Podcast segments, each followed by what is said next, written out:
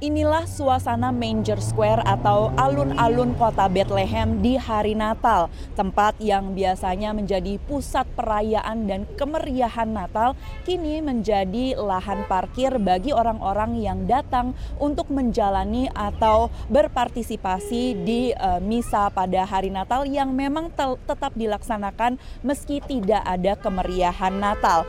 Tidak ada lagi pohon Natal raksasa yang biasanya menghiasi alun-alun alun kota ini. Yang ada adalah karya seni eh, berjudul Nativity in the Rubble atau kelahiran di tengah reruntuhan yang menampilkan bayi Yesus yang dibalut dengan kain putih.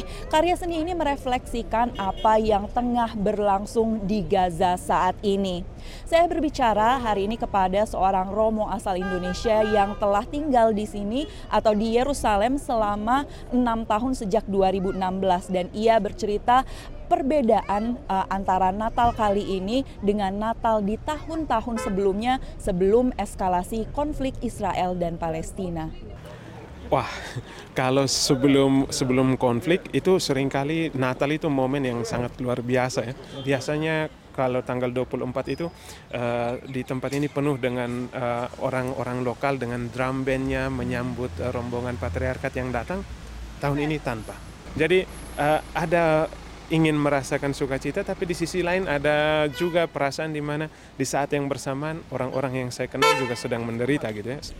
Di seberang Manger Square atau alun-alun kota Bethlehem terdapat gereja kelahiran atau Nativity Church. Gereja ini tentunya merupakan gereja yang sangat penting karena dibangun di atas lokasi tempat Yesus dilahirkan. Di dalam gereja ini terdapat uh, tempat beribadah untuk tiga uh, komunitas Kristiani, yakni di sebelah sini adalah untuk komunitas Armenia, kemudian di tengah itu adalah untuk komunitas Yunani Ortodoks dan di sebelah uh, sayap sebelah sana di gereja ini adalah untuk uh, umat Kristiani uh, Latin Katolik. Gereja ini tentu saja menjadi poin utama bagi wisatawan yang berkunjung ke Bethlehem termasuk dari Indonesia. Meski terdapat penurunan jumlah wisatawan setelah adanya eskalasi konflik Israel Palestina. Banyak pasti banyak dampak karena memang banyak grup yang cancel dan harus ditunda dulu ya kak hmm. gitu ya mudah-mudahan semakin hari semakin aman situasinya. Gitu. ya tentu sebelum kami berangkat kami sudah tahu resiko segala macam tapi kami tetap niatnya memang pengen berdoa pengen merayakan ibadah Natal tetap kita niatkan hati untuk berangkat Meski tidak ada perayaan Natal, namun misa-misa Natal di gereja-gereja di Bethlehem berlangsung dengan lancar dan hikmat. Pada misa malam Natal, Patriarkat Latin dan Kardinal dari Yerusalem mengatakan bahwa ia tidak akan menelantarkan Gaza.